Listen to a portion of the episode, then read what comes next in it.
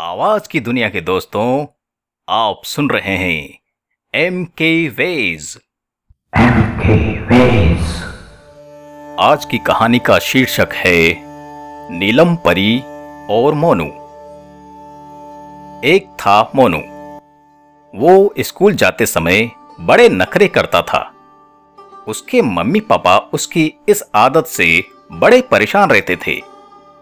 वे मोनू की इस गंदी आदत से छुटकारा पाना चाहते थे। एक रात मोनू अपने कमरे में सो रहा था और अचानक आवाज़ आई। मोनू? ओ मोनू, क्या तुम सो रहे हो? ये सुनकर मोनू अपने बिस्तर पर उठकर बैठ गया। उसने खिड़की की ओर देखा। खिड़की के बाहर एक खूबसूरत सी परी खड़ी थी। उसी ने मोनू को आवाज़ देकर उठाया था। मोनू ने खिड़की के पास जाकर पूछा, आप कौन हैं? नीलम परी ने पलकें झपकाते हुए कहा, मैं नीलम परी हूँ और परियों के देश से आई हूँ तुमसे मिलने के लिए। मोनू बोला, आओ, अंदर आओ, बाहर क्यों खड़ी हो? नीलम परी ने कहा नहीं नहीं, मैं बाहर ही ठीक हूँ। एक बात बताओ मोनू, तुम स्कूल जाते समय नखरे क्यों करते हो? पता है, तुम्हारी इस हरकत से तुम्हारे मम्मी पापा कितने दुखी होते हैं? मोनू ने पूछा, आपको कैसे मालूम हुआ परी जी? नीलम परी ने उत्तर दिया, हा, मैं परी हूँ। मैं दुनिया के सब बच्चों के माता पिता का दुख जानती हूँ।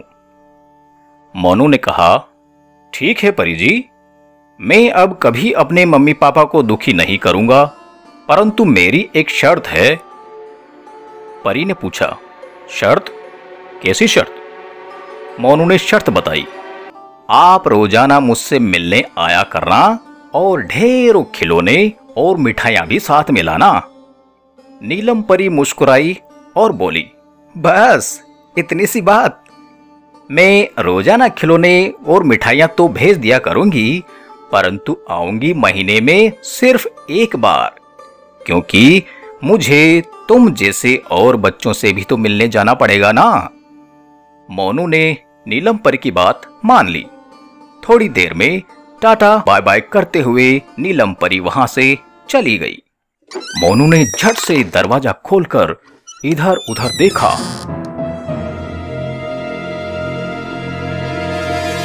परंतु वहाँ सुनसान अंधेरे के अलावा और कुछ भी नहीं था। वो चुपचाप जाकर के सो गया। सुबह होते ही अलार्म बजा।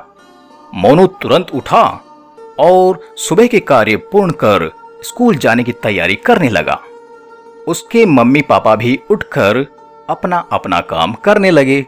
अपने बेटे की अच्छी आदत को देखकर वे भी मन ही मन खुश हो रहे थे।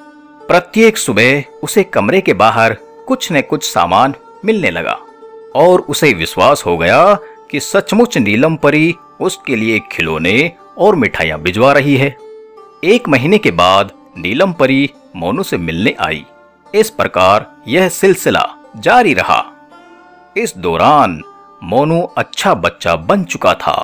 उसने अपने विद्यालय में सर्वोच्च अंक प्राप्त कर अपने मम्मी पापा का नाम रोशन किया। एक दिन मोनू ने नीलम परी की बात अपनी मम्मी को बताई।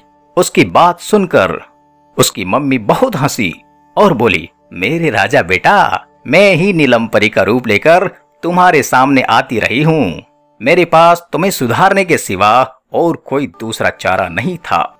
मोनू बोला, लेकिन वो खिलौने और वो मिठाइया? उसकी मम्मी ने उसके बालों में हाथ फेरते हुए कहा हाँ हाँ हाँ वो वो भी मैं ही तुम्हारे लिए लाया करती थी। मोनू इस बात पर अपनी मम्मी से गले लग गया। धन्यवाद।